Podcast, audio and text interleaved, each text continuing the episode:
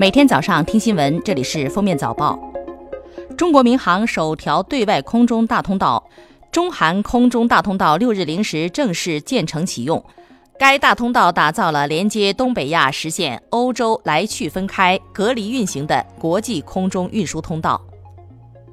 十二月六号，公安部在京召开新闻发布会，通报公安部组织指挥浙江等地公安机关破获特大海外医疗诈骗案的有关情况。该案涉案金额近十亿元，涉及全国近千所美容院。十二月六号下午，将有三架中国民航的包机从柬埔寨的金边起飞，二百三十三名冒充公检法机关工作人员实施电信网络诈骗的犯罪嫌疑人将被公安机关押解回广州。十二月二号，长沙理工大学公寓热水服务中心发布通知，称热水系统将升级改造，升级后的系统需要下载一个 APP，扫码才能进行洗澡。十二月四号晚，杭州一对年轻夫妻开车回小区，怀孕七个月的妻子刚下车就落入阴井，与腹中胎儿双双身亡。生产商称，阴井盖为草坪井盖，承重率远低于普通的道路井盖。著名美国华裔物理学家、斯坦福大学终身教授、美国科学院院士、中科院外籍院士张守胜，十二月一号在美去世，享年五十五岁。张守胜一直在拓扑绝缘体、量子自旋霍尔效应、自旋电子学、高温超导等领域做研究。五号，多家外媒报道，加拿大警方于当地时间一日在温哥华逮捕了华为公司首席财务官孟晚舟。加拿大司法部发言人说，美国希望将孟晚舟引渡到美国，法庭将于十二月七号对孟晚舟女士进行保释听证。十二月四号，深圳罗湖区一小学发布学位申请告示，为解决学位紧张，将从二零一九年对申请学位的房产审核。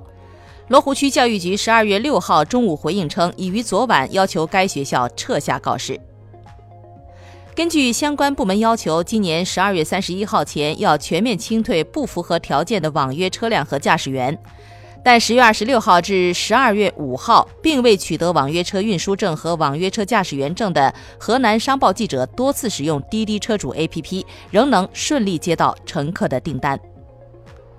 今年七月，上海真海实业有限公司邀请日本成人影片某演员作为助学使者，参加在云南的公益活动，并佩戴红领巾。近日，上海市浦东新区市场监督管理局依法对该公司作出行政处罚，处以罚款一百万元，另案罚款三十万元。台中火力发电厂五号下午传出意外，六十岁黄姓工人疑因固定构件断裂。遭从二十米高度滑落的静电集尘器极板砸中，经送医不治。这也是台中火力发电厂一个多月以来第三起施工安全意外，共造成四名工人死亡。李志洲因对一起民事官司的结果不满，长期上访。二零一二年，他签署了西访罢访协议，拿到了十万元困难救助款，但出尔反尔，继续上访。二零一八年一审被判寻衅滋事罪，有期徒刑五年。十二月五号改判有期徒刑四年。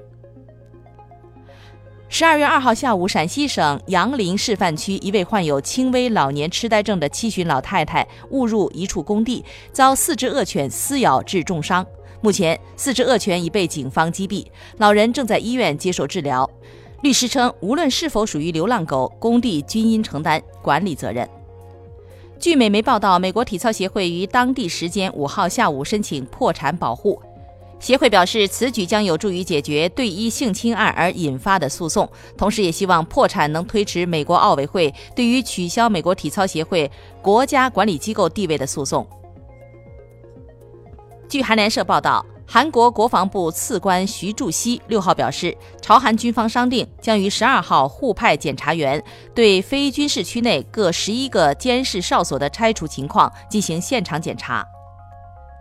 据外媒报道，日前医疗期刊《柳叶刀》最新研究报告显示，巴西的一名妇女从已死亡的捐赠者处接受子宫移植后，成功诞下健康女婴，印证了此类手术的可行性。